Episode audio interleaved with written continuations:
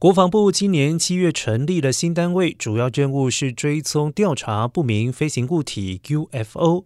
结果收到了几百份的报告。截至本月为止，主管情报的美国国防部次长蒙特利表示，还没有任何具体的发现，也还没有证据让我们相信所看到的这些东西就是来自外星球。